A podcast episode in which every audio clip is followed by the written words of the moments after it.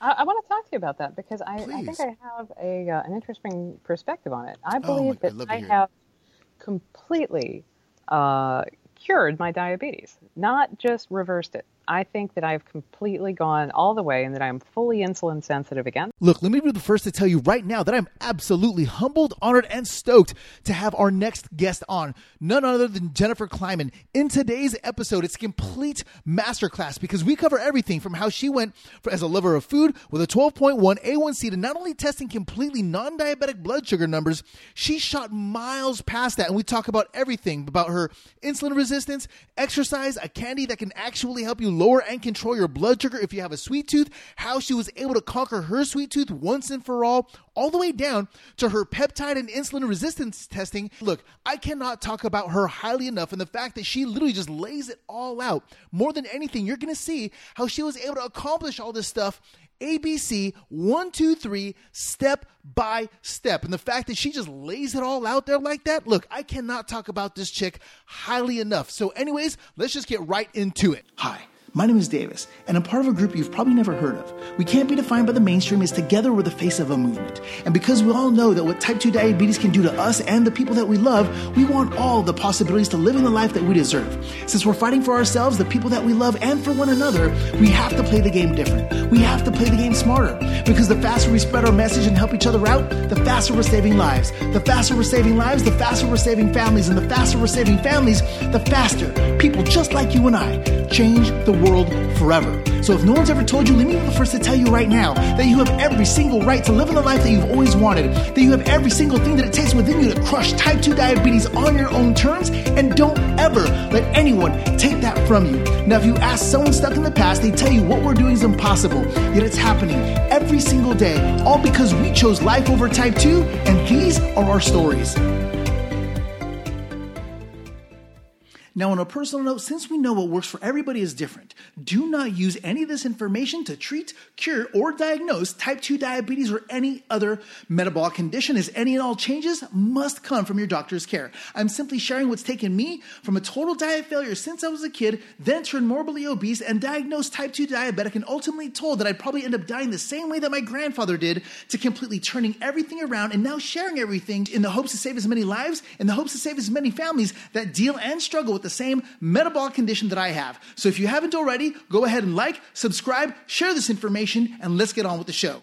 Hey, it's Davis. Are you a type 2 diabetic? Have you ever gone from like diet to diet, you know, with like these different ups and downs, and in the end, you just wanted the freedom to be yourself, right? Or maybe you're like me, where you've, you know, gone online and you watch all these other people like Facebook groups or on the internet or whatever, completely turn a page, turn their lives around, and you're like wondering, like, man, when's it finally going to be my turn? Right? Look, if any of this sounds familiar to you, for you, I've made a 21 day free blood sugar challenge. That's right. It's a free 21 day blood sugar challenge, and you can get it right now at lifeovertype2.com backslash 21 days. That's lifeovertype2.com backslash 21 days. In it, I reveal all kinds of stuff that you'll probably never see anywhere else. Everything from like the highlighter trick that I use to completely shortcut the success behind a lot of these different type 2 diabetes diets out there without any of the headache, the strain, or any of the pressure, and really the stalls and the breakups that a lot of these other people are going through with those diets, right? At the same time, I show you everything from like how I lost my first 75 pounds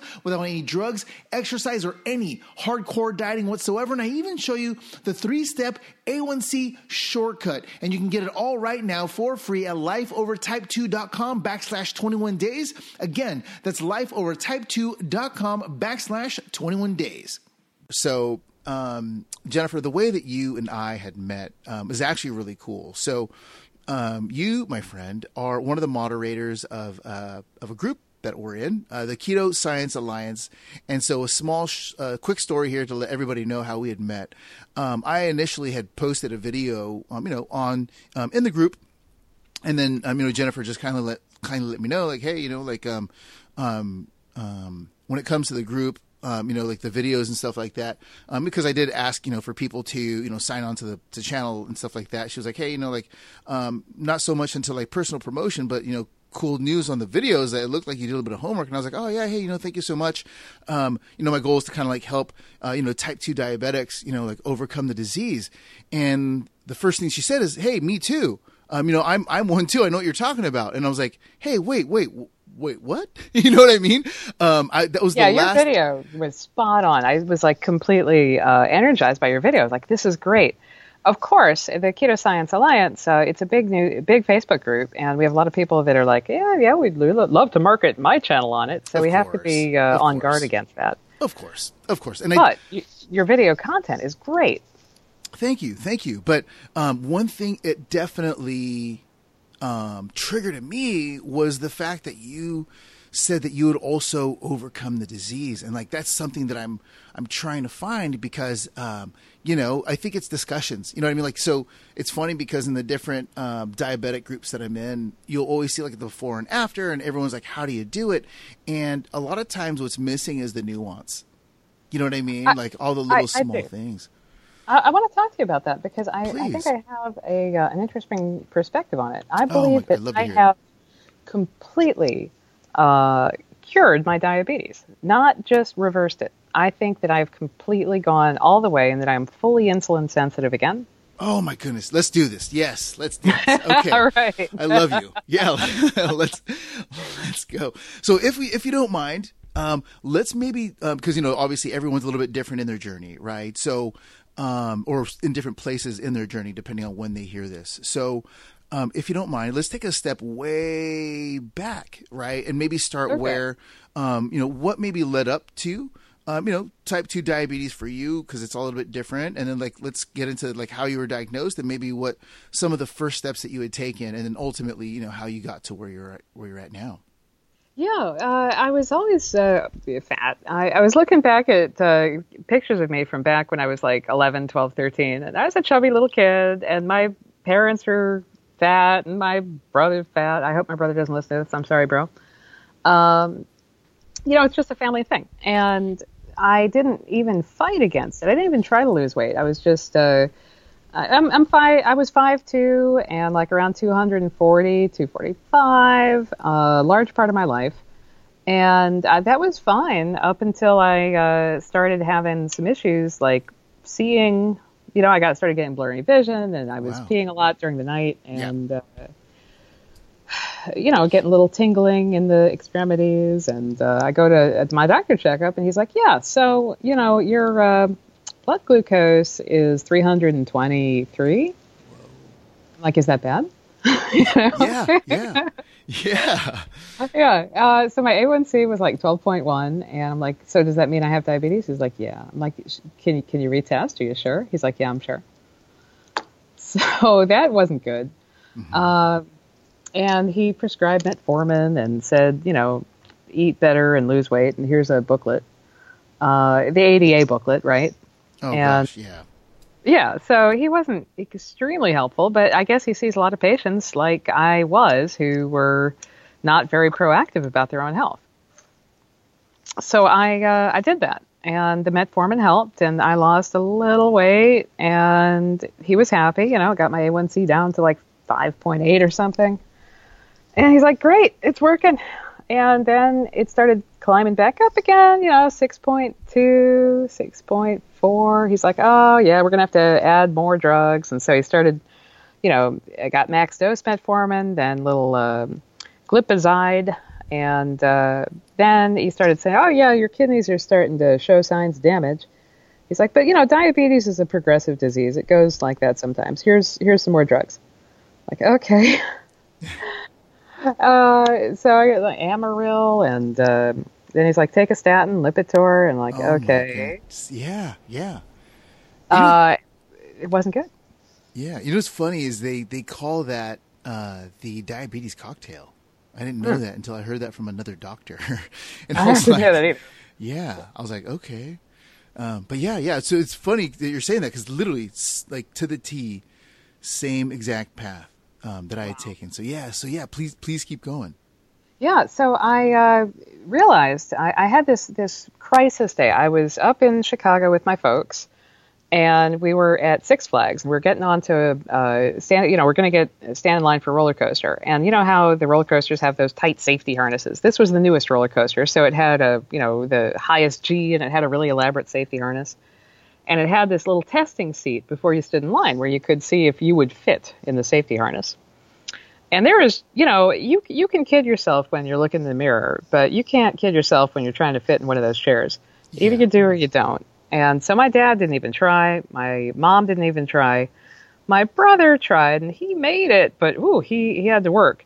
And uh, and I tried, but I uh, I felt like a uh, sausage. Like if I weighed one more ounce, I wasn't going to get to go on that roller coaster. And then that same day, I got a call from my aunt, who also is part of our family genetics. She's also morbidly obese and has diabetes, and she had fallen and uh, couldn't get up by herself, and she had to call the paramedics, and they sent like six people to come and help her to her feet. And I'm like, wow. So I can see this is not working. My genetics are. I can't blame my genetics. I know if I just don't, if I keep going along the same path, what is in my future, and it's not good. So I got online and I read about how to uh, reverse diabetes through diet, and uh, found about keto. So, what were some of the first uh, steps um, that you had taken? Like, so when you started Uh, looking online. Well, I uh, I looked online and I actually found uh, Neal Barnard's reversing diabetes through uh, veganism first, and I tried that for about a month. Yeah, Uh, tofu just does not do it for me. I'm sorry. no worries. and uh, so I, I was looking for other solutions, and I found Reddit and Keto, the, uh, the Keto subreddit, and I uh, did what they said. And then uh, I talked with my doctor about it, and he said, you know, well, it's uh, kind of controversial. Uh, some people say it works, some people say it doesn't, but uh, sure, try it. Okay. Uh, so I did, and then I almost died because um, after about three days, the you know following strict keto, eating just meat and vegetables and dairy, and watching. You know, I was I was very careful. I had a food uh, scale and you know checked my macros to make sure 20 grams of carbs or less, and I was very strict about it. Right. And then uh, that third day, I took uh, glipizide, like uh, you know had been prescribed. oh yeah, yeah. Yeah, and um, al- almost passed out, and you know I had a, a pretty severe hypo. I mean, by the time I got to a, a blood glucose monitor, uh, I think it read 24. Wow. Oh my goodness. Yeah. Yeah. Yeah. So I, I called his office uh, when I, you know, was more conscious, and he's like, "Oh yeah, that's a uh, side effect of glipizide. Just you know, keep some uh, orange juice or, or candy around, and uh, you know, if that happens again." More sugar. Yeah. Yeah. Okay. So I fired him and found a uh, keto savvy doctor who has been wonderful, and he's helped me through uh, uh, through this journey. He and my uh, just to cut a long story short, uh, following keto and incorporating uh, some intermittent fasting, I was able to lose about 105 pounds. Wow, that's awesome. I love it. Okay. Thank you. Uh, My current A1C is 4.6. My kidneys completely healed. I got off the statin, the Amaryl, the metformin, the glipizide. I take no medication for uh, any of that anymore. Wow. So let's, uh, yeah, you know, so let's let's kind of dive into that. So, um, you know, as we go deeper into like, um, you know, into our eating, right? Um, and I think maybe in the in the very beginning, you kind of like alluded to a little bit when you were talking about, um, you know, ancestral. You know what I mean? And just maybe like going back, how all of us really, I, I believe that we all kind of need to go back to our roots one way or another. Um, but let's kind of start how. Like, let's take some of those first steps. So um, I'm, I want to assume, you know, kind of like just like myself, that in the very beginning, um, it, your diet might not look like what it looks like today, right? Oh, it, it certainly has evolved. yeah, Uh, yeah, Yeah, in the beginning, I was very um much of the uh, the Reddit. Uh, our keto is not clean keto. They're they're much uh, they're they're very focused on macros, and whatever you can fit in the macros uh, is fine as long as it's under 20 grams of to- uh, of net carbs. right. Uh, and that includes things like, uh, you know, Quest bars, protein shakes, uh, keto-fied uh, things made with almond flour and sugar substitutes, and, uh, you know, just small amounts of uh, sugary things. And I found that that was kind of preventing my progress at the time. Yeah, Now, since then, I've actually um, changed what I'm doing with that a lot. But back then I had to go really clean to get uh, uh, fully healed from diabetes. So I went pretty much clean meat, vegetables, uh, some dairy, some uh, some nuts, and very little artificial sugars. In fact, I went through a uh, sugar a sweetener moratorium where for 30 days I ate nothing sweet, not naturally sweet, not artificially sweet, just uh, zero zero sweet. Yeah. and that just broke me of this lifelong addiction to uh, to sweet, which I thought was innate. I, I actually I had my genes run, and one of my genes says that I have a genetic tendency to have a sweet tooth, so I could blame that, but I broke it. I escaped that trap, and now I'm uh, able to enjoy sweet things when I want to, but I don't have to have them. And I think that that is something which uh, a lot of people should try. In my experience, if um, it's hard because a lot of us are addicted to uh, to sweets, whether they're keto-fied sweets or or not. That sweet taste itself, you know, there's uh, sweet receptors all throughout the human body, Right. not just in the tongue, right, but also in the the stomach, the gut, even in the muscles. There's sweet receptors. I did not know that.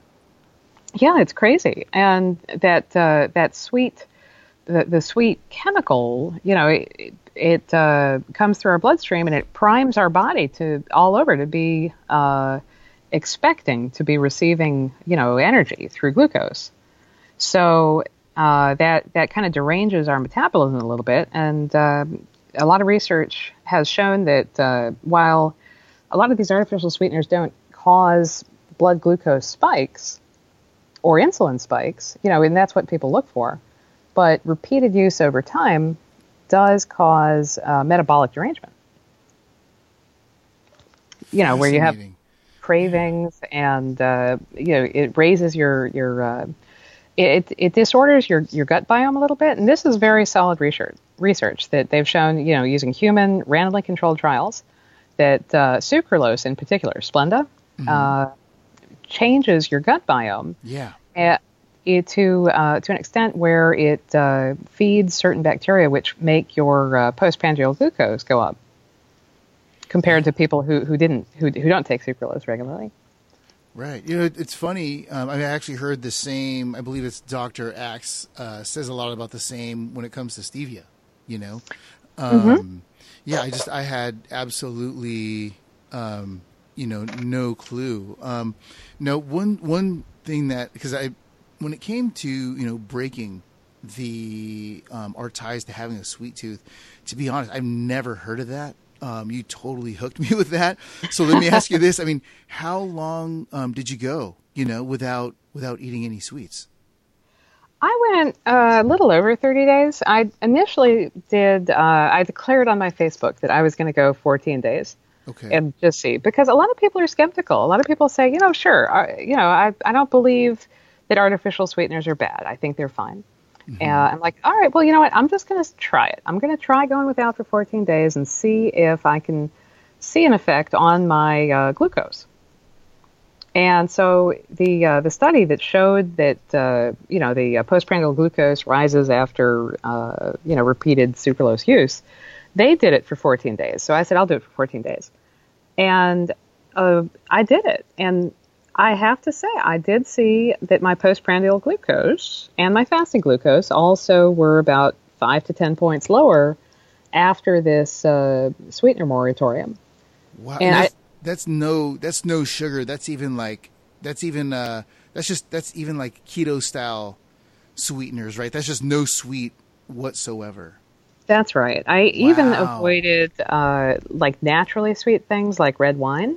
Uh, you know, so I just uh, went, went totally no sweet taste at all. And after I did this, I was talking about it on my Facebook, and a bunch of people are like, "Well, that seems pretty cool." So about 12 of my friends uh, decided to try it too. So I did a second. So I extended my 14 day to 28 days, and I did it along with my friends.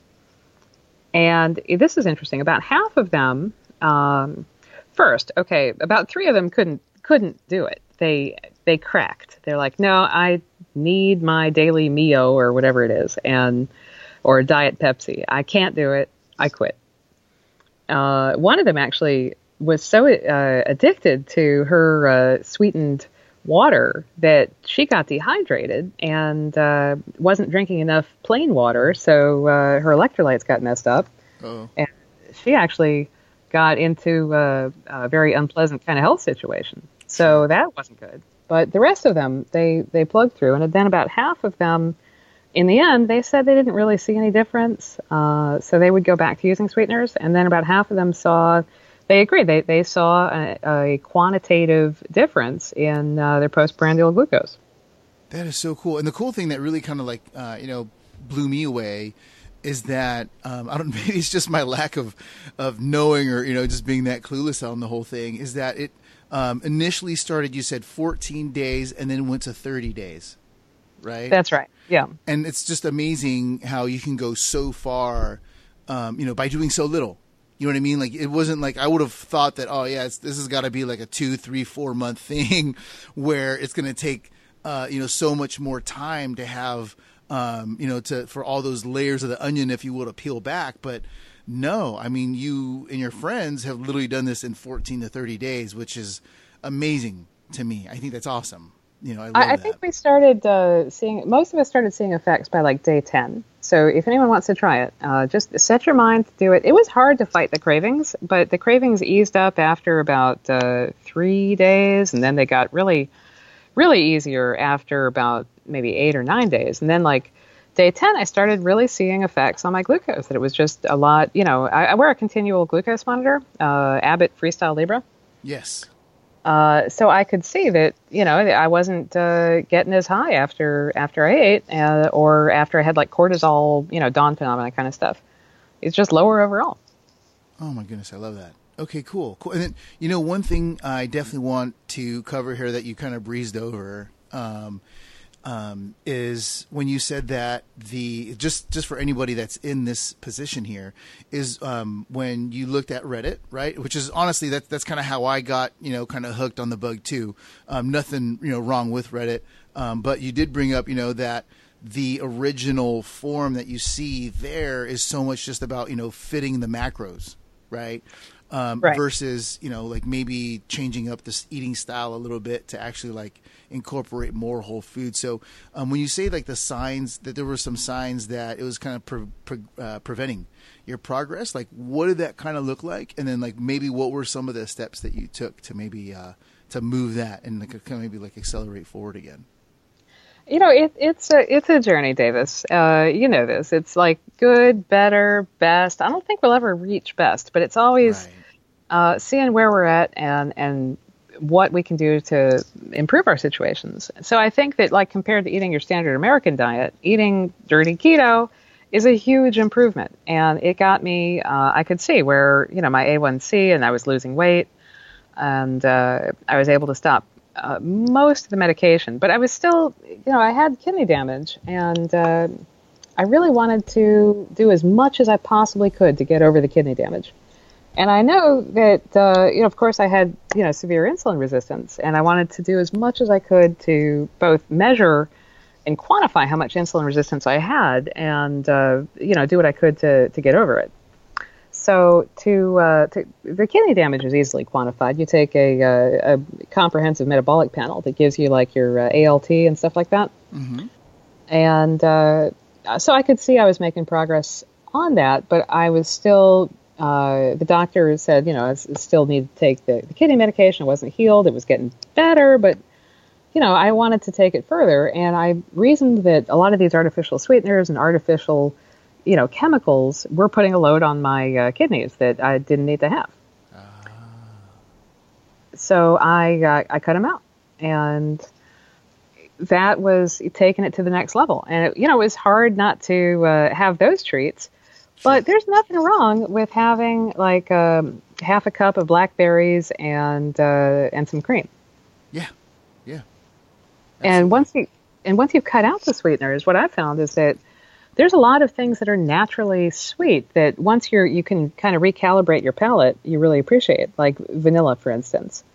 You put a little vanilla in with uh, like some cashew milk, and it has this natural sweetness that's very very pleasant. or uh, cinnamon, for instance. Cinnamon Mm-hmm. also has this natural kind of sweetness. It's not sweet, but it satisfies in that way that I was looking for. Yeah, yeah, absolutely agree. It's funny because, uh, yeah, um, cinnamon. Um, what I found is, you know, depending on what you're pairing it to, you know, um, it totally takes on a whole nother light, and it's cool because um, um, I've noticed the same thing where you know you kind of get away from the more that you get away from like processed stuff, and just like you had said, you know, your taste buds kind of recalibrate.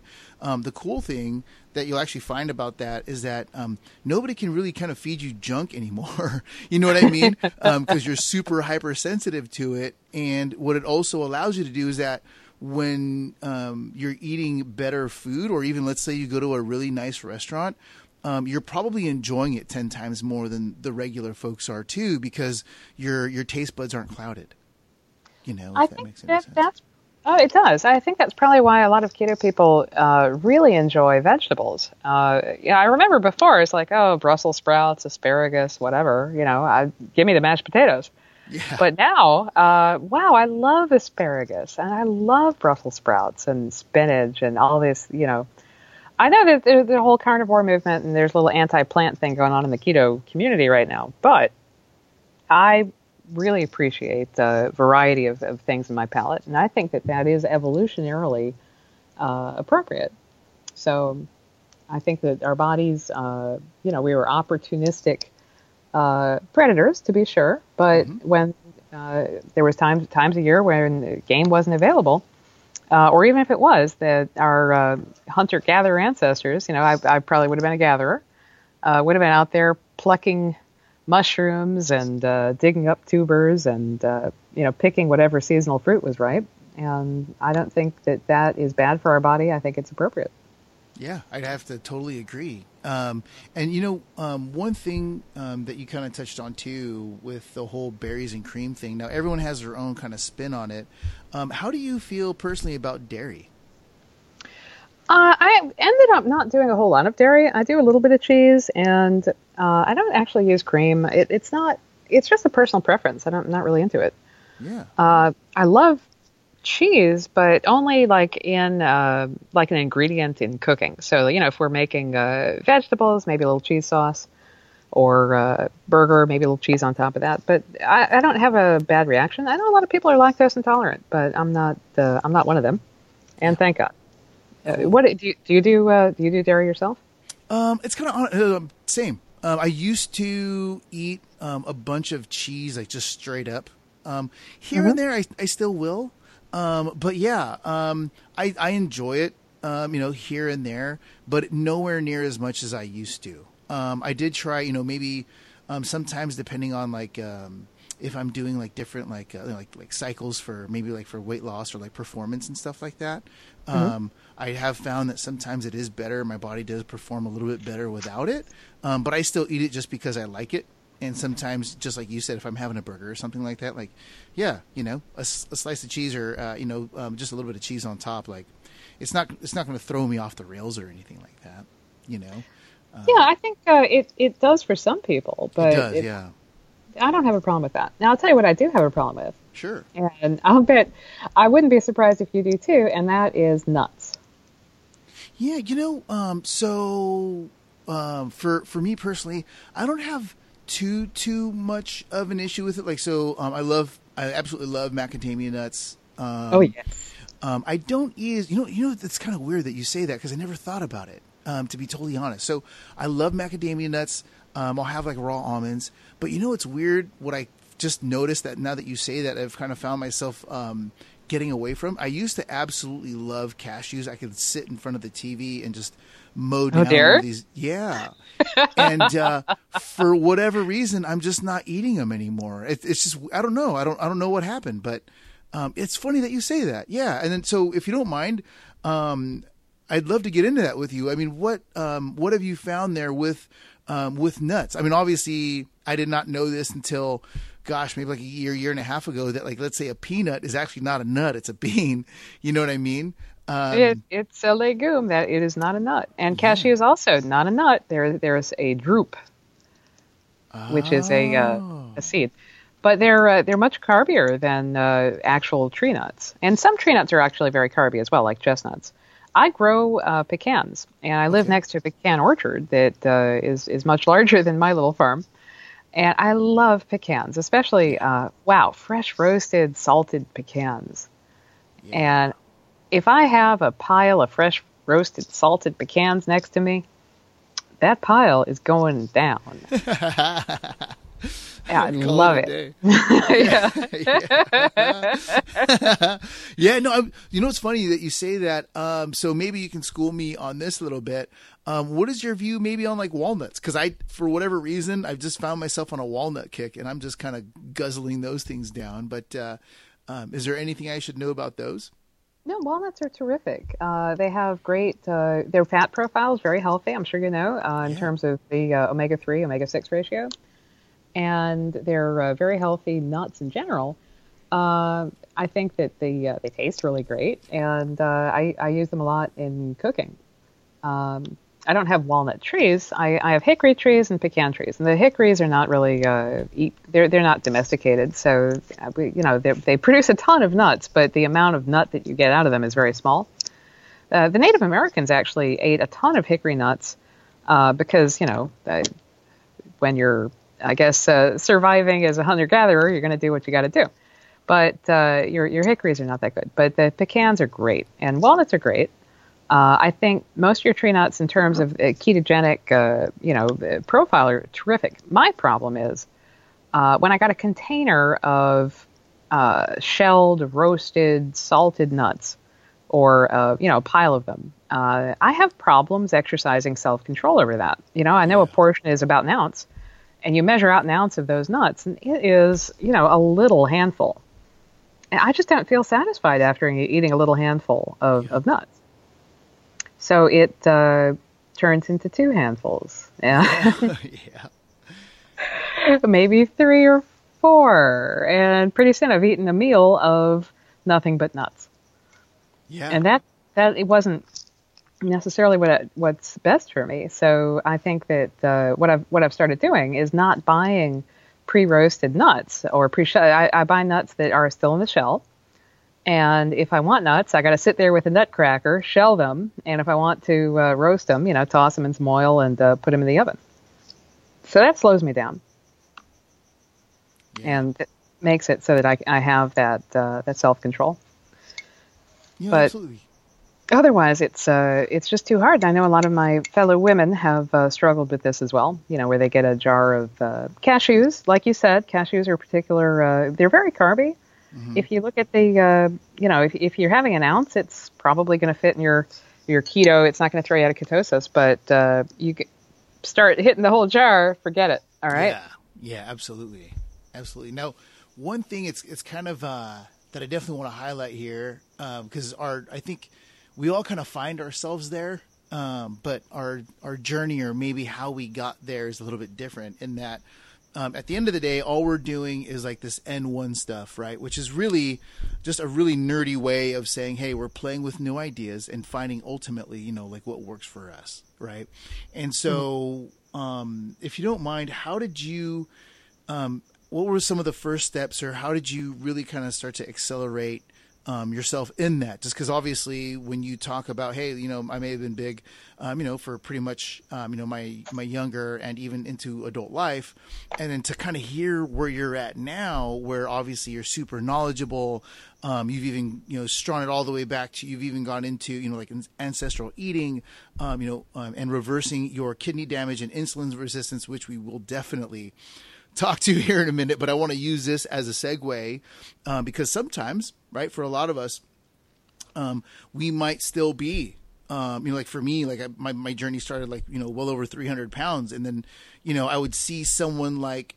Um, like you, or maybe where I'm at now, or I'd look at someone else and be like, I could never do that. So, maybe what were some of like the f- the first little things um, that really kind of turned you on in playing as far as uh, you know playing with different ideas and saying hey like like I, maybe i could do this like what do you remember what any of that was like Well, I, I remember being uh, scared and terrified for my life, which uh, is a great motivator. Uh, I think that uh, in the Keto Science Alliance group, we have a lot of people that are there just for weight loss who don't have uh, metabolic disease, and, and thank God for that. But their motivation and their uh, reason to lose weight is, uh, you know, less of a, a, pressing concern. Whereas I was like, I'm gonna, I'm gonna die if I don't, uh, if I don't do this right. And then after I uh, started getting it under control with with keto, uh, I still felt that there was this lurking uh, possibility of dying. That if I slip up, that I'm going to go back into my old situation and maybe trigger uh, insulin resistance again and uh, wind up on death's door just like I was before. So that is great motivation for me. I mean, it's not wasn't a great situation for my health, but thank God I did it before I suffered uh, irreversible permanent damage. I had stage three kidney disease, um, which stage stage four is uh, is not reversible. So I caught it just in time. Wow. You know, okay, cool. So let's uh, let's kind of go into that um, because a little bit ago we did hint about um, you know you had um, you'd actually reversed um, you know, not only the symptoms, right, but just like you said there, you went from stage three, uh, you know, kidney disease and you know, obviously like prolonged kidney damage, and now are to the point where um, it looks like you'd fixed all that. Now that's a huge thing for me personally because I never, I've never retested um, in regards to you know any sort of kidney uh, damage or repair or anything like that. So please, you know, walk us into that insulin resistance and something that's really huge here um, that I definitely want to cover um, that you totally hit spot on that I've seen that you've also got into um, and even Dr. Mark Sisson talks about, which is you know increasing and improving the metabolic flexibility, meaning that you know at one time I'm sure that you had to hit you know a certain number right to make sure that your blood glucose wasn't spiking so hard, but now you know with this protocol and intermittent fasting, which is um, a tool that I've used, and obviously it's the same tool that uh, Dr. Mark Sisson uses um, to in- use over time, increased that um, you know metabolic flexibility. And uh, when I say metabolic flexibility, that's just fancy nerd speak for saying, "Hey, look, at one time, my magic number for me to be off my meds and control my uh, blood sugar no problems was 20. I had it, ironically, you know, in the in the keto group, they always say like you know 20, 20, 20."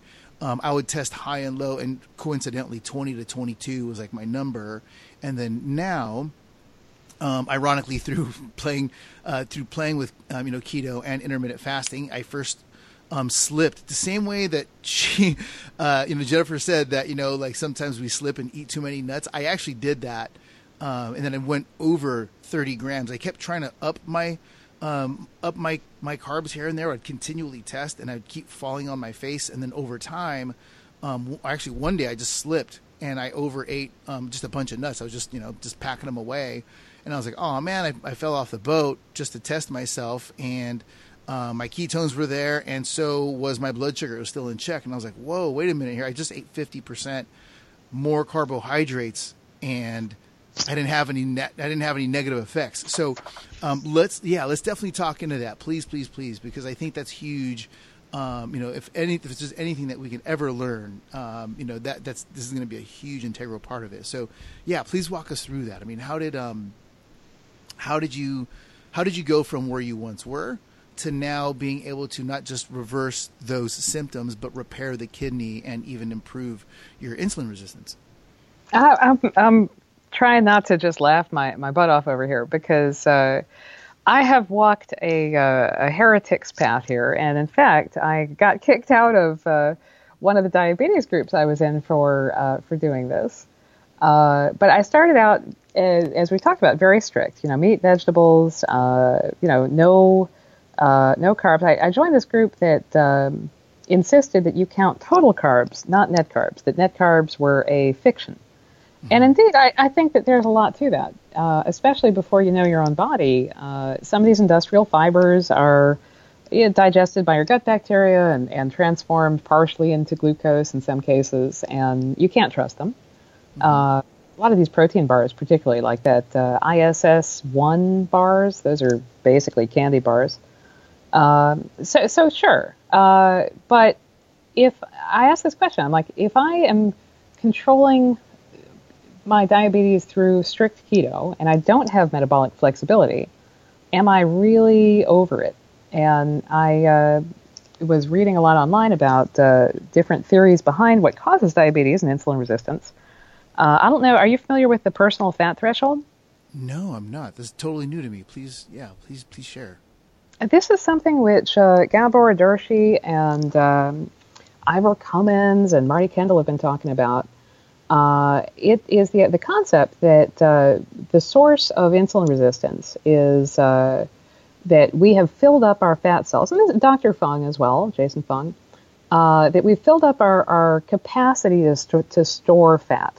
So our fat cells are insulin resistant because they, they're already full. They, they don't want to be filled with more energy because we, we filled them up.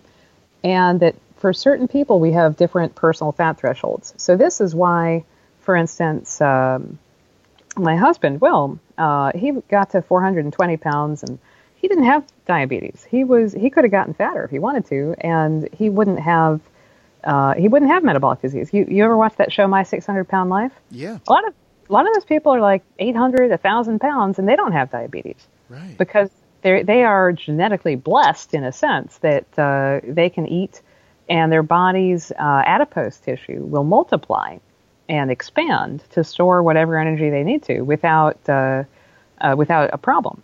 Whereas for me, I hit around 240, 245, and my adipose tissue would not expand. So the energy was being turned down by my fat tissues, and instead that energy is floating around my bloodstream. So that's where you get the, the high blood glucose because you're not able to store it. Uh, so I thought I'd kind of hit this magic state where I could eat as much ice cream as I wanted to, and I wasn't gaining weight. You know, but it wasn't just uh, magic that ice cream that I was eating, all the sugar was uh, hitting my bloodstream instead of being stored safely in my uh, adipose tissue. And so your body struggles to do something, you know, because having uh, hyperglycemia, you know, that it, your body uh, tightly regulates that normally if it can. So that it tries to uh, store, it tries to create fat tissue, and that's where you get visceral fat deposits uh, in in your uh, internal organ space, and once you have enough fat tissue expanding in your like liver and, and your kidney function and pancreas, uh, it compromises your ability to even produce insulin, and then you have full blown diabetes. So that's that's where I was at. Now, But by I'm sorry. Go ahead. uh, but by losing losing weight, you start creating. You know, uh, you're you're decreasing the amount of fat you're storing, and the more room you can create between the amount of fat you are storing and your personal fat threshold, uh, plus some other factors, uh, the more you can restore your insulin sensitivity. Now that uh, the idea of you know filling of the cells, um, you know, with fat and that causing insulin resistance, is that the same play, or is that a different view on the same play that we hear from, you know, the uh, like let's say the vegan side of the fence as to why everything needs to be low fat? It is, but they are misunderstanding uh, the metabolism because it's not just like you eat fat, you get fat. Right. You eat anything, you overeat anything, you get fat. Yeah. That it, it doesn't have to be fat. You eat carbs, you eat carbs plus fat. Uh, I think you could probably overeat protein, although it would be very hard. Yeah. Uh, I'm sure if you challenge somebody to overeat protein, they could, though. So I don't know. Yeah, no, no, I'm, I'm, I'm sure someone. Can, I think it's, uh, you know, um, I know, I think, I think you're right on the dot there. I mean, if you're eating like fifteen thousand calories every day of like steak or something like that, like sure, you're probably going to put on a couple pounds. You know what I mean? Maybe. um, but yeah, I mean, so, so uh, inside of that equation, you know, for you personally, um, it was the weight loss that really helped. Well, weight loss uh, plus uh, the weight. So the weight loss uh, start started, you know, reducing my fat tissue in my internal organs, which restored my, uh, you know, pancreatic function. So now I'm producing more insulin, which I've tested. I've tested my uh, C peptide levels uh, to make sure that I have normal insulin production, which I do now. You know, they say that a lot of diabetics, um, because of the the uh, high glucose levels, that a lot of our beta cells have died, and we will never have normal insulin production again. Um, I I do. So I, I don't know. Obviously, some people may not, but uh, n equals one, right? Yep. So insulin production is good to go. And then uh, in terms of insulin resistance, insulin resistance, every, every tissue in your body uh, can be insulin resistant. Your, your brain cells, your muscle tissue, uh, different organs, even your, your skin can be insulin resistant. So to uh, restore that insulin sensitivity, uh, aside from just losing weight, uh, specifically with the muscle tissue, uh, exercise and uh, obviously resistance exercise is the best. You know, getting your muscle tissues resensitized is uh, is really key. Mm-hmm. So I was not. I mean, I think you can tell from my life history that I was not a big fan of exercise for pretty much my entire life. Uh, but now that I've lost all this weight and uh, understood the role that using your body plays in keeping it healthy, uh, I've actually started lifting weights and I'm really into it. Hey, hey, and you know, let's let's get into that real quick. Um, but before we do, I for anyone taking notes here, because um, you're just dropping knowledge bombs. For, um, so um, for the um, the different tests, right, that you had uh, that you had done, let's just kind of wrap those up here, just so somebody has a quick, you know, a quick a quick note for themselves, and for me personally, right. Um, so um, you had tested your C peptide levels real quick. Um, that's um, that was extremely for just so when people are taking notes on this and they want to review this, let's say with their primary care provider, um, when they're testing peptide, um, their C peptide levels, what exactly are they looking for, and then how maybe do you think that they should bring that up? Uh, for C peptide level testing, you want to be kind of in the middle of the range. Um, a high a high result would indicate that uh, your pancreas is working well in terms of producing insulin, but maybe you still have hyperinsulinemia, uh, meaning that you're uh, producing so much insulin that uh, you might be stressing your pancreas out because your diet is not on point. Uh, you're eating too many carbs. You're eating maybe uh, too often, maybe you need to start incorporating fasting to uh, give your, your system some rest. So too high is not, is good, uh, not good, and then too low indicates that maybe you have compromised pancreatic uh, beta cell function, uh, which obviously is something you need to take into account. And if you do have compromised beta cell function, uh, that's a situation where you need to stick to strict keto the rest of your life until the you know, maybe they invent artificial uh, pancreases, or uh, maybe even go on to uh, uh, insulin injections. Awesome, awesome. And now, um, while we're on that topic, real quick, before we move on to the, the kidney testing, um, do you have any like cheat sheet notes um, or any tips um, you know that we can immediately apply as far as trying to improve or increase our pancreas function?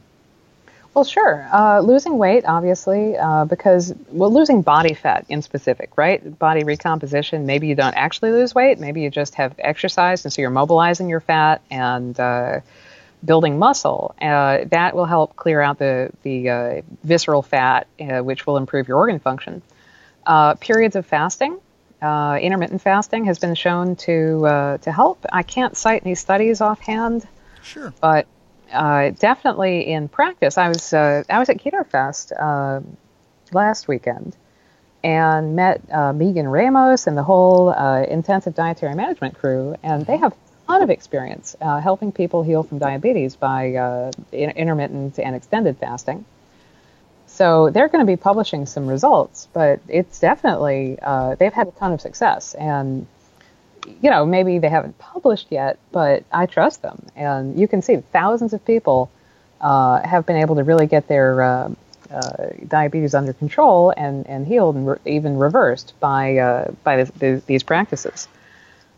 You know, Absolutely. giving not not eating for a period. Just give your, your system a rest where you're not producing insulin, and then your pancreas can uh, can heal. It, only only if your glucose is low enough, though. This, this is the kind of tightrope that people who are trying to get into this have to walk because if their their glucose is really high, uh, that creates this this uh, damaging environment throughout your whole body. Your whole body is is getting uh, glycated. Uh, you know, glucose is is sticky. It's it's sugar, right? And it's literally sticking to your internal cells if there's too much of it. so that can prevent healing if it's too high. Yeah, that yeah, absolutely. And just for anybody, um, you know, hearing this that that doesn't know who exactly we're talking about, we're talking about a nephrologist from uh, Canada. It's a gentleman by the name of Dr. Jason Fung. Last name is spelled uh, F U N G of Intensive Dietary Management. Um, he runs a clinic out of, um, I believe it's Toronto, where he just has a phenomenal success track of helping specifically type 2 diabetics um, reverse their symptoms, get off their medicine, um, lose a bunch of weight, and really just. Um, you know, one of the guys in the forefront, um, I sincerely believe, you know, a, with a bunch of others. But yeah, that's huge, huge shouts out to that guy. now, here, here. Yeah, absolutely. now, um, when it comes to, let's cover the uh, kidney damage again. So, what tests were you running there again, and what would what should we be looking for there? Uh, liver function, you can get a comprehensive metabolic panel (CMP), and that's just a, a blood test. Uh, now, if you want to really get into liver function, which I had to, uh, I had to do a 24-hour urine collection test, which well, it is what it is, right? Yes, sure. You got uh, you know multiple bottles, and uh, you take it home, and they they collect it. Uh, well, you collect it, and then you turn it in. Uh, so that they'll measure your uh, you know total uh, BUN, which uh, bile urinary nitrogen, I think. So how much nitrogen uh, you're putting out, which essentially is saying how much protein is uh, going out through your urine. The, the answer, by the way, should be basically none. You shouldn't be peeing out protein. Uh, so if you're peeing out a lot of protein, that's what's called micro uh, albuminuria, albumin being a, a form of uh, protein. Uh, I think a, an amino acid, albumin? No, it's a protein. Uh, anyway, not good. That's what I had. And then if you proceed past microalbuminuria, you get to, uh, oh gosh, I forget the next step. But the next step is not good, and then you need uh, new kidneys. Right. Right. Yeah, it's it's, it's cool that you said that because that's literally where. Um, you know, I was at my provider um, at the time. She was like, you know, Davis, do you know that you're passing protein? And I was like, well, I like. Oh, pep- I was like, yeah. I was like, I like pepperoni on my pizza. Like, what does that mean? like, I don't, I don't get what you're talking about. And uh, yeah, yeah. Okay, cool, nice. cool. So that particular test was uh, C is in Charlie, M is in Mary, P is in Paul, CMP. That's right. Awesome. And awesome. that'll measure your uh, ALT which uh, something liver transferase, I think, uh, which is a, a basic uh, core measurement of your liver health, and it'll measure a bunch of other things too. But the ALT is the, the primary marker for uh, for your liver. Okay, cool. Now we're definitely going to talk into, um, you know, some of uh, we're probably going to dip in a little bit here about um, you know intermittent fasting and um, even you know uh, your exercise now. But real quick, um, while we're just just so we could wrap all this into one quick thing here, um, you know, when it comes to you know like the weight loss and the um, you know the improving of your uh, kidney and liver functions and the insulin resistance, if you were right, if you were to walk up to the Jennifer that was just diagnosed, you know what I'm saying, like just found out, um, you know, doesn't know much about type two, like none of us ever did until we actually had to like just start, you know, binge uh, searching yeah. online and stuff like that, what would maybe be like three, you know, three things, uh, three things that you would tell yourself, or maybe even anyone for that matter, who's uh, who feels lost, you know, or maybe just doesn't know anything, um, being from where you are now. Yeah, I um, that's a tough one, but I would definitely. I, I got so much out of watching uh, Dr. Fung's YouTube series on yeah. uh, the origin of diabetes and how keto and intermittent fasting uh, can can help uh, us get over it. So that was a, a, huge source of, of information for me. And there's a lot of other sources now, but I think uh, I wish I'd found that earlier. You know, I wasted a year taking drugs and following the ADA advice and eating oatmeal because it's heart healthy. yeah. yeah, right. Uh, the other thing I would say, uh, well, one other thing I would say is uh, that the uh, Abbott Freestyle Libre having a continuous glucose monitor. Wow, it's like such it's night and day compared to using a uh, blood glucose uh, meter where you have Strips. to do the strip. Yeah. yeah, it's like the difference between taking a like a picture of a dark room with a flash photo versus just turning the lights on You know, it really it's huge. I, do you have one? No, not yet. Not yet. So I've, I'm just I'm still on the old school protocol of sticking your old finger and and yeah, but uh, I've been meaning to try it. I just never got around to it. Oh, get hooked up because you have it gives you so much insight into what your body is doing. For instance, I didn't know this, but uh, when I go out in the sun, I immediately get a uh, blood glucose spike of like 15, 20 points. The sunlight uh, produces that in me, and in most people actually. Wow, I did not know. I never even considered that. Wow. Okay. Yeah. So yeah, I gotta get one. Totally. Yeah. Absolutely. Okay. Very very cool. No, I, I love it. I love it. And it's funny that you say the whole thing about um, Dr. Fung. That that's exactly what got me too. He has a video. Um, it's one of his uh, a lecture he was giving where he's talking about um, insulin resistance and how injecting insulin um, it really over time kind of hurts you. You know what I mean? Mm. And um, I just started shooting up when I found that video on YouTube. Oh and wow! I watched it over and over and over, and I'm like, okay, you know um, and, and here's the thing okay like one thing i definitely want to say is like you know i'm not like anti-doctor you know because obviously i'm following doctors you know um, i just think that um, you know when it comes to possibly getting like higher level results or maybe just getting a um, um, a, a straighter line if you will i think that sometimes one of the best places to go is as high as you can on the totem pole you know um, and he's he's clearly that that's kind of where he's at. Um, and so yeah. Anyways, um, high five to that guy. Um, totally. And, and, as for going high high on the totem pole, I absolutely agree. You know this. I think a lot of people are scared of doctors, and so they see the doctor and they take the doctor's advice, but they don't think, you know, about uh, being critical of the doctor or maybe uh, looking for a better doctor. But you need to. It's it's your health and it's yeah. your life, and a lot of doctors, you know, they went to medical school 30, 40 years ago, and their knowledge is a little out of date.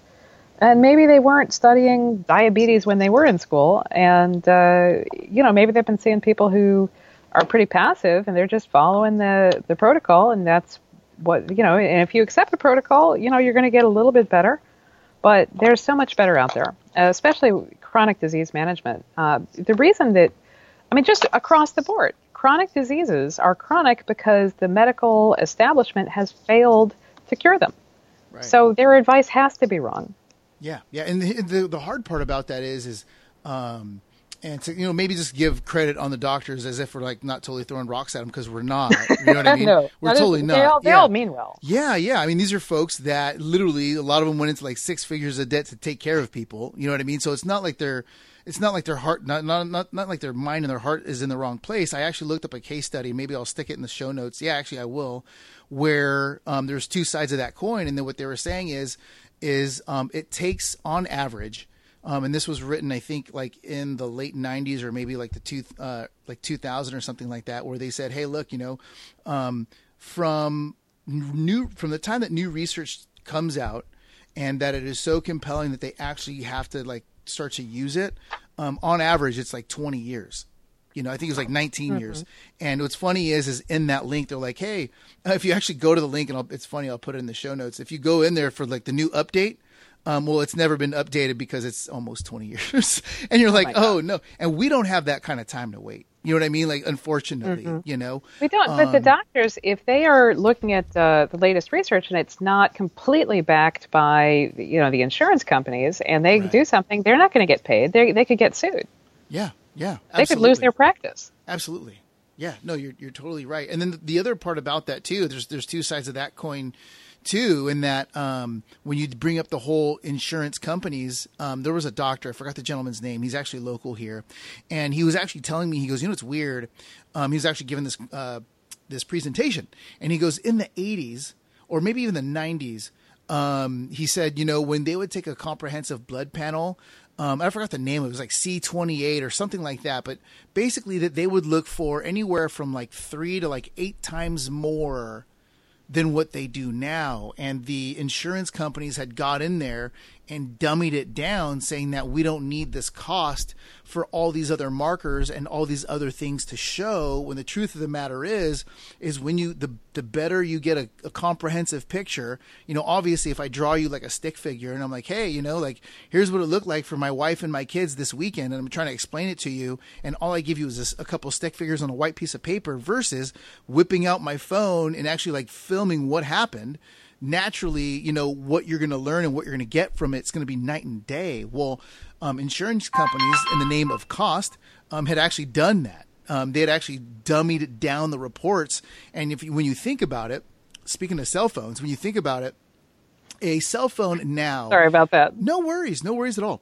A cell phone now has more computing power than like the first rocket ship that took somebody to the moon. You know what I mean? So mm-hmm. imagine now just how better the technology has gotten, just how better the science has gotten, just how much farther along and how much more we can see.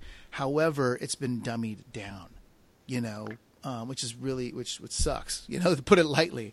It um, does. It's like they, they don't want to see all these markers uh, because I guess they, they can't, they don't really know what to do about them. So if you, if you see a problem and you can't fix it, maybe you just shouldn't look. Right, right, and it's it's it's a rough one because um so uh, my provider now um she is you know high ranking in the organization that we're at and. Um, you know, um, brilliant lady. Um, absolutely love her. You can tell that her heart is out on a platter and that she cares, but sometimes we just don't see, you know, eye to eye. And um, I'll probably put that in the show notes too, because I, there's another article where there are a bunch of providers that understand that they're so far behind. But what they did is they, they put together um, a thing saying, you know, like, here's why it's so hard for us. You know, it's not like that, that we don't care, because obviously they do care. Uh, but some of them, and I think obviously some of it is, is, uh, is institutional, and then obviously a big part of it is really you know bless their hearts, but some of it's mental because they'll see it and they just don't necessarily want to swallow it. I'm not saying that that's the case for all the doctors because we're following doctors, um, but yeah, you know that it does um, exist, and so. Um, you know, aside from that, here, um, I think you had taken a lot of the same things that a lot of us have also done. I know, at least for myself, where maybe exercise wasn't our most favorite thing. You know what I mean? and now uh, you're into resistance training, which, um, you know, uh, seems like night and day to take a person that maybe didn't like working out and saying, "Hey, here's here's some barbells," you know. And I know for me, if you ever sh- showed me like weights or something, I'd be like, uh, "How about I wait for you while you're lifting weights?" You know. Um, how mm-hmm. did how did you get into that? Like, how did that all start? Well, I just I started. Uh, I work from home, and I started just with a uh, treadmill desk because I realized that uh, again, monitoring my glucose, you can see that if you sit too long, uh, your glucose starts going up. It's it's kind of clear when you have this thing. Uh, sitting is not good. So treadmill desk, and they say right. I mean, I have a Fitbit. It buzzes me every hour if I haven't moved 250 steps. But more than that is necessary, really, to to get your blood pumping uh, every hour or so, uh, I can see the effect on my glucose. It keeps it uh, keeps my body insulin sensitive. I can see like I'm stimulating my muscles to receive glucose because I'm working them. Uh, so I started with that, and then I uh, got bored with the treadmill desk, and I got some hand weights, and then I got bored with that, and uh, got a set of free weights, and now I've just I've joined a local gym and started this uh, training for warriors program. Awesome. And I'm still uh, I'm still very new at it, but I can uh, I can squat 75 pounds. That's something. Right? That's huge. That's huge. That is huge. Yeah, yeah. So, I mean, what is it? Uh, you know, if you don't mind me asking, like, what, what does it look like? Are they just kind of like walking you guys through? Um, is it almost like um, you guys are doing those kind of lifts um, like um, almost like like a lighter CrossFit style, or is it more just super? Um, are you get, guys taking big breaks in between, you know, from exercise to exercise? Like, what does that look like? Uh, it's a really interesting program. I guess it's based off of this guy Martin Rooney, who I don't know. He has a book. I have no idea, no but. Uh, the uh, the the uh, the plan is, you know, there's uh, obviously your standard kind of warm up, and then uh, we're doing sets of uh, like two exercises. So like maybe a, a, uh, a back squat and a uh, uh, row, and then you do like ten reps or eight reps of the of one, and then eight reps the other, and then you do three three sets of that. So, and then we'll do like a, another pair of exercises. Uh, you know, uh, uh, overhead press or I'm forgetting the name of the thing that I have problems with. I'm I suck at the overhead press too. By the way, terrible. Yeah, no, know. s- same here. My shoulder strength isn't uh, isn't the best. That's for sure. I'm working on it. I I got a long way to go, uh, which is good, right? Uh, yeah, it- yeah. I'm seeing progress, and I love it. I love being um, a little stronger than I used to be every time I go. It's Yeah, amazing. You know, one thing um, I can definitely share. Um, you know, the more you know people that I talk to that have found themselves from one side of the fence um, to the other, and I'm sure that people could probably pick up on it with, when they hear your voice. Is you know, at the end of the day, you know, all we're really doing is playing. You know what I mean? And then we're just we're experiment just same way that we do like with our diet. We're taking different things and t- trying out different ideas. Same way, same way that we would try out a different food or maybe try a different recipe or try a different diet or whatever, and simply applying that. You know, uh, taking that strength or maybe that that thing that kind of got us going in one direction, and taking it somewhere else. You know what I mean? Um, you know, to hear um, you know that you're that you're squatting and bench pressing. I mean, not bench press, shoulder pressing.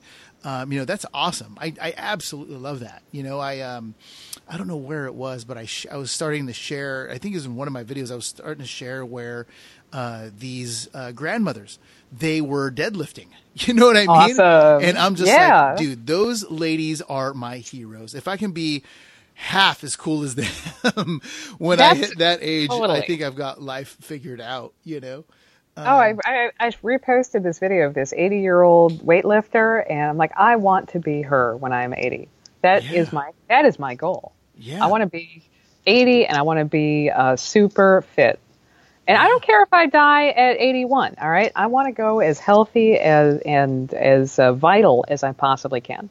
Absolutely, absolutely. Then you know what? When you say um, vital, um, let's touch on a couple of things here, and I think that'll probably be it. Because man, this is probably the most packed conversation that I've had, and I'm super, super stoked to get this out. So, Oh um, my gosh. And I haven't even told you about uh, some of my metabolic experiences with uh, testing my insulin sensitivity, which uh, could would we, we'd have to go another hour. Okay. Yeah, yeah. Uh, you know what? what? What we'll probably do, just because that is such a hot topic, we need a we that needs to be like the kitten caboodle. That needs to be the whole thing all by itself. You know what I mean? I mean, um, t- yeah. I don't because it's such it's so powerful for us.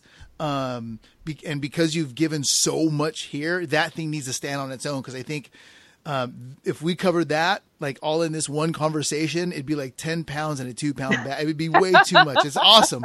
You know what I mean? But I think people would have to like play it 10 times over and like have like, you know, like half a, like 50 pages of notes, you know, to actually Oh my to gosh. apply stuff. So yeah, I just want to get the message out there that it is possible. All right. high I five. mean, we'll go. Let's go into details later, but Yes. uh, it is it is possible. yes, Not it easy. It's not easy. No, it does take work. It does take work, but it is possible, and anyone can do it. You know what I mean? Anybody could do Yes. it. Um, um, here's one small thing. If I can give anybody anything right now, it's that. Here's the weird part about type two diabetes. Okay, is that it is our. It's for at least for me. Because when you were talking about maybe just being big, you know, from the time you were a kid, same thing here. And then, you know, for me, as goofy as I was, I always had like um, a really low self esteem. And so I took out um, that, uh, my feelings about myself and stuff like that. I took it out on food. You know Oh, I I, mean? I, I know it. I, I, I lived your. I, I, I walked through. I walked in your step, your footsteps. I feel like. Yeah, yeah. You, you and I are like brother and sister from another mister. Like seriously, like that's so crazy. But um, you know, one thing that I can definitely share is that um, one thing that um, it ended up being a bit of a blessing. Um, as weird as this is going to sound, okay. So um, for me, like my love for food was not only like my safety blanket, it was like my haven. You know what I mean? And the cool thing about um, type 2 diabetes um, as much as it might be a little bit of a detriment or a pain in the neck, or you know, as much as it really is a disease. Um, just like Jennifer is sharing here, that yeah, you can. It is it is work, and that you can um, crush it. Um, I think the one thing, if I can share anything, the one idea, um, as much as like it pales in comparison to what Jennifer's sharing on this thing, is um, you can literally take that love for food. Okay, so if you've noticed when as we're talking about food, we're only talking about stuff that we like. Um, I don't think anywhere in this discussion are we saying like, oh, I just totally had to force myself to eat X, Y, and Z, and I just totally hate it or whatever. Um, you can literally take, you know, um, and when we even talk about um, our initial starts, like you know, um, dirty keto. For you, it might be like you know, uh, dirty paleo or whatever. You know what I mean? Um, but at the end of the day, if you take that same love that you have for food, and maybe just start to change and just change it one or two degrees here and there and just play with it. Um, one another thing that I think that you'll get out of this conversation with Jennifer and I is um, we tr- we we both went the vegan route. I don't think I don't know if I even talked about that at all for me doing that, but she did the same thing that I did. Um, and it wasn't like when you heard her talk about it, it wasn't like she immediately went to throw stones. It wasn't like this was like you know everything that I ever hated in one. No, you know, you, you, try it out, you play with it. If it didn't work, hey, no big deal. You know, view it almost like a buffet. You know, like nobody eats every single thing at a buffet. You walk it, you try some things, you take a bite. If you didn't necessarily like it, cool, just leave it on the plate and get on, you know, with the rest. And so, um, first and foremost, here, here. I just, I just definitely wanted to uh, get that point across because uh, um, it's something that I think has come out um, in everything that you've said, but um, which is there's a lot that's come out everything that you said. Uh, so high five to you again. Oh, there. Um, so yeah, yeah. So um, one hundred percent, Davis. I completely agree. Vegan, uh, if if vegan works for you and it's helping and it's doing what you need to do in, in terms of getting your body right, then hundred percent, absolutely good. Yeah. Uh, you know, and I think we in the, the keto diabetes community, a lot of us uh, feel like uh, carbs are going to kill us. I did mm-hmm. for a long time. But I know people that have reversed their diabetes through a high carb diet, but they were able to restrict their, their calories and up their exercise and lose weight. And if that works for them, uh, you know, that's that's what counts. Yeah, yeah. High five, high five. And you know, um, um, there's basically um, as much as we have gone into like some really deep stuff, right? Um, if you're kind of starting out, um, there are primarily two ways um, to crush this disease. If you look, if you really break down reverse engineer um, nearly any successful diet that has a proven track record with uh, type 2. Okay, so let's cover that real quick. And um, Jennifer just hit that on the head.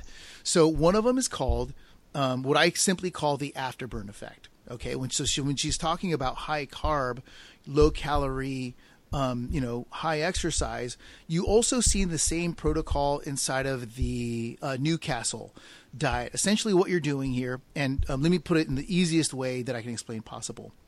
So, my father-in-law is a stage four cancer survivor. Okay, his name is Herman. Love the guy, patriarch of the family. Okay, and he's uh, he's a gentleman. Uh, we call him like the Brooklyn badass. Okay, and he's awesome. a guy who's just he doesn't give a damn. Like he's gonna eat whatever he wants to eat, and like you ain't telling him squat. Okay, so here's what's bless weird. his heart.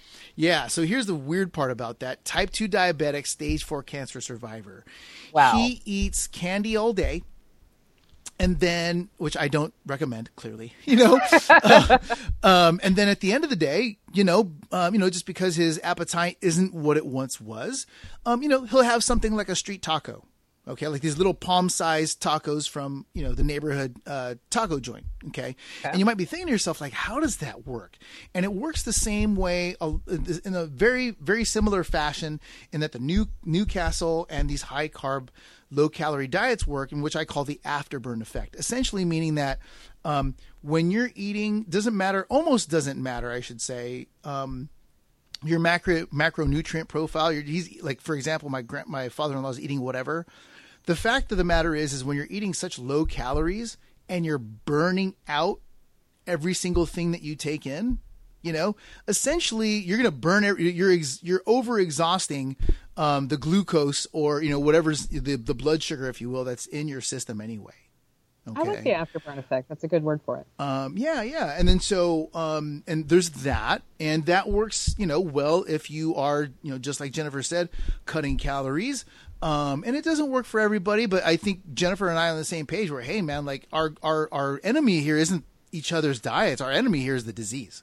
You know, screw this bloody disease because it, it shatters families, it takes away lives, it, it cripples folks. And so like that's, to me, that's, that's the, you know, that's the, uh, that's the guy that we're trying to kill. Um, That's right. And so the other side of that, okay, when you look at Mediterranean, when you look at keto, when you look at paleo, um, even when you look at the Pritikin's protocols, right? Essentially, what we're doing here is we're kind of doing what we all know, which is, hey, let's just get away from the processed stuff, right? Preach, um, preach it, brother. Yeah, yeah, man. And we're just going after, you know, like um, w- when you understand your, um, you know, your numbers, right? So you should always just play with the numbers, see or test yourself, um, and then ultimately understand where your numbers are. And then, you know, next thing you know, you have a framework. You know what I mean? And um, the cool thing about that is that, yeah, you know, it starts typically for the vast majority of us if you don't want to watch calories, which is totally where I started um, sure, you know, just start with the number one macro that's that uh, that inhibits um, you know blood sugar um, increase, which is typically going to be carbohydrates. Uh, mm-hmm. for 99.99% of us. Um, but yeah, you know what? One thing I definitely want to get into um, before we wrap up here um, is going to be the intermittent fasting, you know, um, because that I'm sure played um, a role in your um, improving your insulin resistance. So um, I'm sure you've probably seen it. Um, if you haven't, it's an interview with um, with Jimmy Moore, which um, I think you're friends with on Facebook, right? Yeah, and I actually got to meet him at uh, Keto Fest last weekend. Got a uh, got a big Jimmy Moore hug. Hi, Jimmy. High five, high five to Jimmy. Yeah, so um, um, he had an interview with uh, Tim Bilyeu. I hope I'm saying that correctly. Of Impact oh yeah, Theory. Uh, Impact Theory. I love I love that guy's show. Yeah, yeah. And so he was talking about how over time, he the same way that you have been, and same way that I have now been. It didn't work out necessarily in the beginning, like I said, but over time, um, playing with different things, how he's been also able to up his uh, his carb intake. So it's not as it maybe maybe you know may have started um, you know, pretty strict because obviously, you know, maybe just kind of looking after, um, you know, looking after taking care of himself, which high five to that. You can never, um, you know, throw shade at that. Um, but yeah, you know, over time, he found that his insulin resistance and his tolerance for carbs actually came up, which is huge. Um, that's that's huge. And, and, and until now, I don't really see any other dietary protocol for diabetics in general that's that's even supporting that. So I think that's huge. So let's let's kind of touch into that a little bit. If, if you don't mind me asking, like, how did you get into the idea of uh, you know intermittent fasting, and then uh, what does it look like now? Well, of course, uh, Doctor Doctor Fung gave me the idea, and uh, extended fasting, all that. But I, I, I haven't eaten breakfast in uh, honestly years. Uh, I'm just out of the habit. so typically, I will. Um, I'm experimenting with different fasting protocols because uh, part of the, uh, the, the challenge with long term maintenance is that if you do anything for too long, uh, I think our bodies get used to it, and then maybe our uh, old habits, you know, weight creeps up a little bit. But I'm watching it every day, and so uh, so I'm changing it up so my body, you know, is going for that metabolic flexibility. Um, so what I'm doing now is I'm doing a protein sparing modified fast, if you're familiar with that. I'm sure you are. I am. Uh, you know, for for folks that don't know, please give us your like 30 second synopsis on it. Okay. Uh, basically, it's fasting, but with lean meat. Mm-hmm. That's how I'm doing it. Now, uh, there's there's a lot of technical, uh, you know, details to it, but I'm hitting my, a lot of nuances. But I'm hitting my protein macros uh, so that my body has the the proteins it needs to keep my muscle protein synthesis going and make sure I don't lose lean muscle mass. Uh, whereas, like with fasting, I can tell uh, that fasting is affecting my basal metabolic rate more than doing a protein sparing modified fast is. So that if I do an extended fast, like a three day or five day fast, um, I, I, can track by my basal temperature and my glucose that uh, my basal metabolic rate is, is slowing down. I, I feel cold, I have less energy. Uh, so during the week, I'm doing. Um, two meals a day where I'm having uh, basically like 45, 50 grams of protein per meal, basically Mm-hmm. like uh, tuna or uh, Salmon or something. salmon. Salmon is a little too fatty for this. Well, canned salmon is good. Oh, canned, that's true. That's true. Yes. canned salmon is great. I, I do that sometimes. Uh, or uh, venison, because uh, primal, right? Uh, We get venison from one of our neighbors, and uh, that is very lean meat. And um, so doing that, and then um, alternating that with maybe just uh, eating uh, generously and fatty meat uh, Friday, Saturday, Sunday, uh, along with you know vegetable side dishes. And um, if I feel like uh, if I feel like it, we're making uh, keto candy and ice cream with a new sweetener called allulose, which I feel is metabolically perfect for diabetes. I could talk your ear off about allulose. We're going to need need more time. allulose has been shown in in studies to increase insulin sensitivity, decrease postprandial glucose, uh, increase your basal metabolic rate. It's like the anti-sugar. It has almost no calories, and it has the same chemical properties as sugar. So uh, you can use it to, you know, it undergo undergoes the Maillard reaction. It caramelizes. Uh, it lowers freezing point of ice cream mixtures, and I'm really psyched about it. What? Okay, so let me ask you one quick question. Any, uh, um, uh, what about uh, gut biome? Does it is it going to mess with our bellies? Is it going to mess with anything? Um, you know, um, is it going to kill off any of the um, the gut bacteria? Is, is there any, are there any negative side effects there that we know It of? does. Uh, it does function as a prebiotic. It will, uh, you know, feed certain gut bacteria. However, uh, it hasn't. I've read some literature, and it seems like it's feeding the good gut bacteria. Wow. So it seems like it's uh, too good to be true, honestly. But I've been uh, using it a lot, and uh, there was only one day where I used too much, and also combined it with uh, using like a syrup that I'd made in uh, carbonated beverages and drank about 32 ounces of that. So that was way too much, and I almost exploded. right? really, really bad. But except for that, uh, I think that uh, it, it is perfect. And I was passing out samples of our candy at Keto Fest, and a lot of people said that they felt, and we've we've kind of tried to make these these candies. Uh, we're taking like ginger and orange rind and candying them, uh, and lemon, lime, whatever. Uh, and so it's sort of like a gummy, but uh, it's fruit. It's it's fruit rinds uh, that have been candied with this sauce and uh, have this chewy texture. It's it's very intensely flavored. So my, my goal with this is to have these these candies be something that like it satisfies a desire for a little sweet, but it's so intensely flavored that it it satiates you. You don't want to eat the whole bag because that would be too much. So you have like a couple of pieces, and it's a great experience, and you're done. Okay, and it's two- almost no calories. Two things two two things. Uh for myself because this is totally new for me. So for me and for anyone else that wants to google this right now how do we spell allulose? A L L U L O S E. the same way it sounds. And um let's let's you said that you make candy? Well, yeah, I'm starting a uh, keto candy company actually called. let's plug uh, it. Let's plug it. All right. awesome Uh, awesome. So yeah let's talk about that for a little bit moonsgrovefarms.com. Uh, we're working on the website, and uh, I'm renting a, a space maybe next week to start commercial operations. And uh, I'm really psyched. Awesome, awesome. So, um, what are some things that people can look forward to when looking for your candies? What sort of candies do you have to offer? And um, I know that you just kind of touched on them, but let's go a little bit deeper um, as far as you know. What what can people look forward to when testing them out? And um, you know, like, do you have any personal favorites? Well, I love the uh, candied ginger. I loved candied ginger before keto, and you know, after diabetes, uh, candied ginger is very sugary, obviously. Uh, so I couldn't touch it. But I love it's very spicy. I think the allulose makes it, I don't know, more spicy. It's super hot. So we were passing out samples at Keto Fest, and the the lot of feedback that we got was uh, about. 70 about about three quarters of, of the people said they loved it and just you know it couldn't wait till we were in business and they'd order a crate and then about a quarter of the people said that uh, even though I'd warned them it was spicy, that they didn't take me seriously and they regretted it.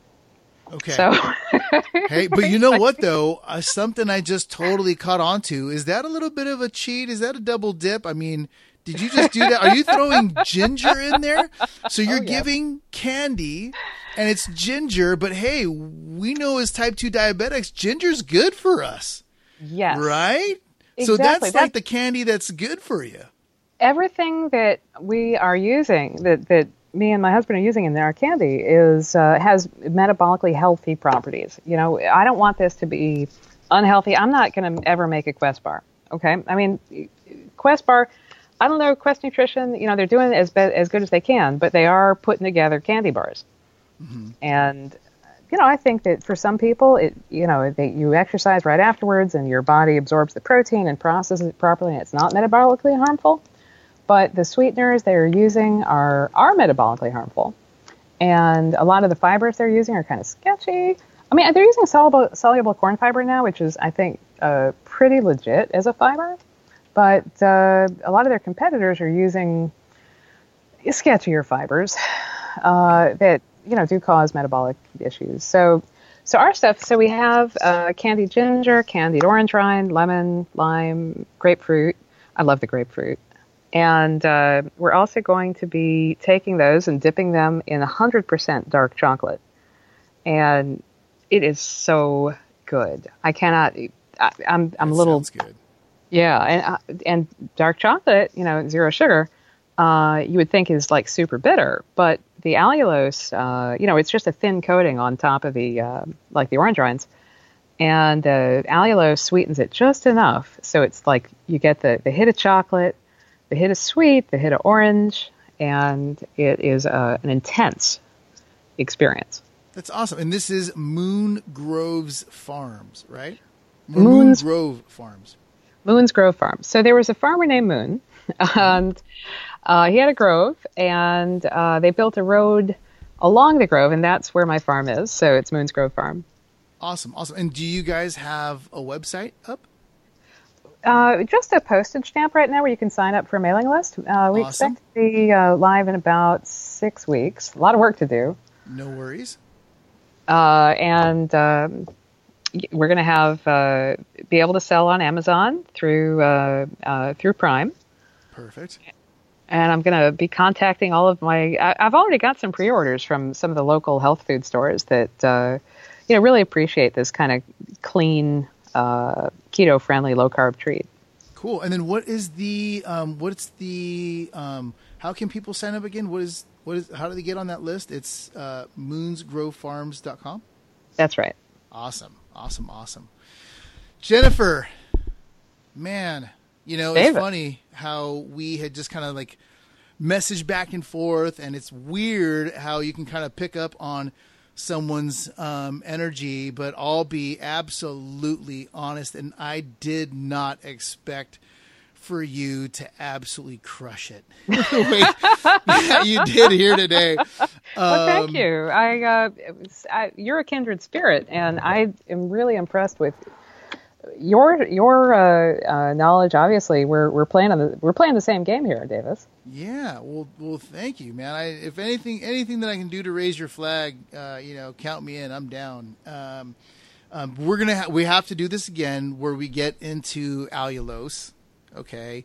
And we It's very exciting. we definitely want to do this again because I want to hear everything you want to say and or share or whatever when it comes to insulin resistance because in this last like hour and a half um you know it's probably going to take anybody a couple of times to hear through it a couple of times or even if you listen to it once to to play back you know your favorite little 5 minute section over and over and over to get the most out of it. I mean that's really what you just did right now. So thank you.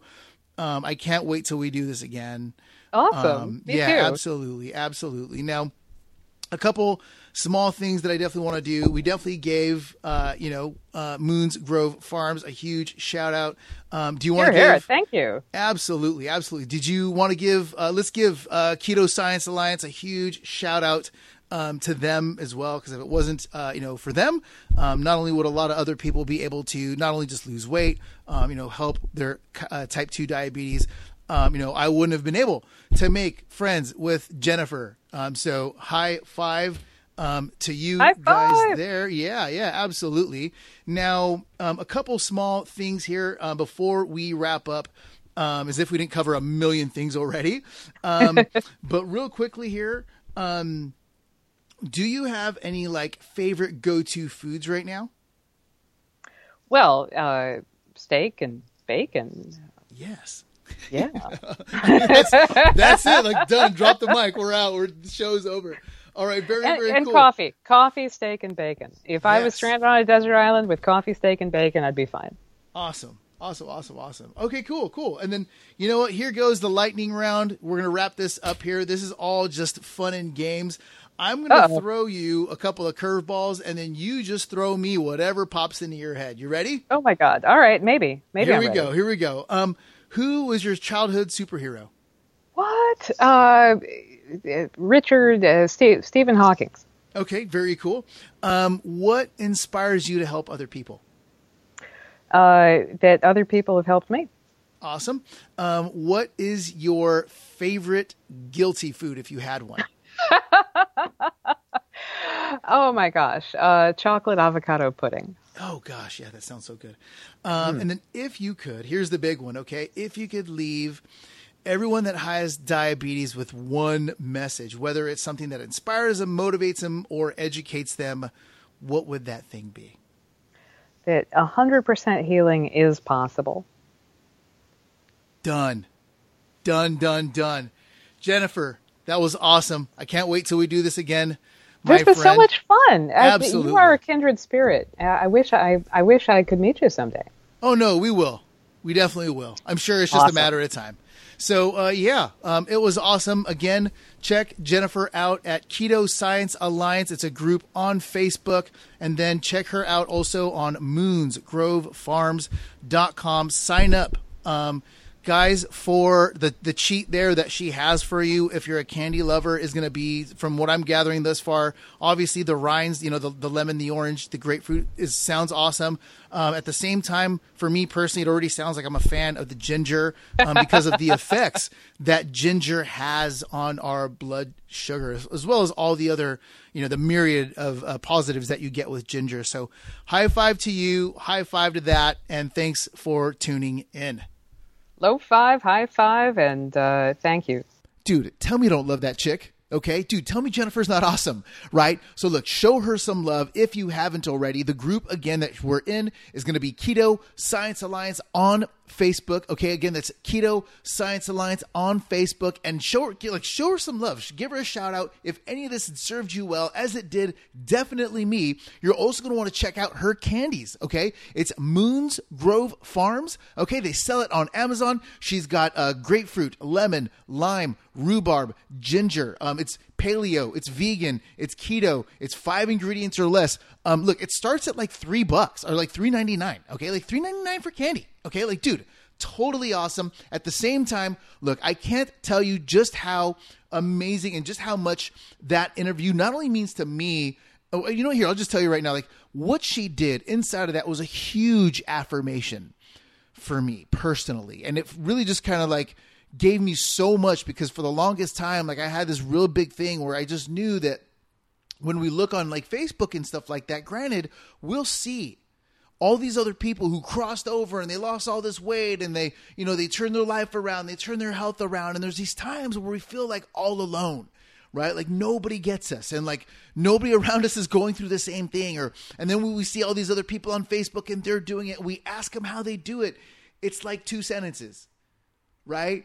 And you know, granted, there's like almost no context because you know it's like Facebook or whatever. And so here's Jennifer spelling everything out.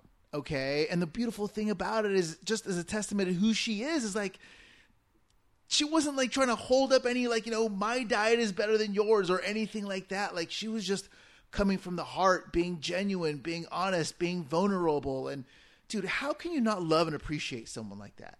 Right? So yo, man, if you haven't, love that chick, show her some love. Um, I actually, if you didn't happen to have a chance to take some notes, um, you know, I did. I took some copious notes for the both of us. So if you want to get a copy of those, you can go to lifeovertype2.com backslash KMC1. Again, that's lifeovertype2.com backslash KMC1. Basically stands for Keto Masterclass 1. Because, dude, I got to give that to her. That's all her. Um, you know, granted, I, I made some huge marks in keto, just the same way probably a lot of us have. But man, like, um, if you're anything like anyone else, you know, probably got all nerded out on the science and all this other stuff, and maybe spent like hours upon hours searching case studies. This chick just laid it all out, man. I really can't. I can't speak about her highly enough. So look, I'm just gonna shut my mouth, show Jennifer some love, and you have an awesome day. Cheers.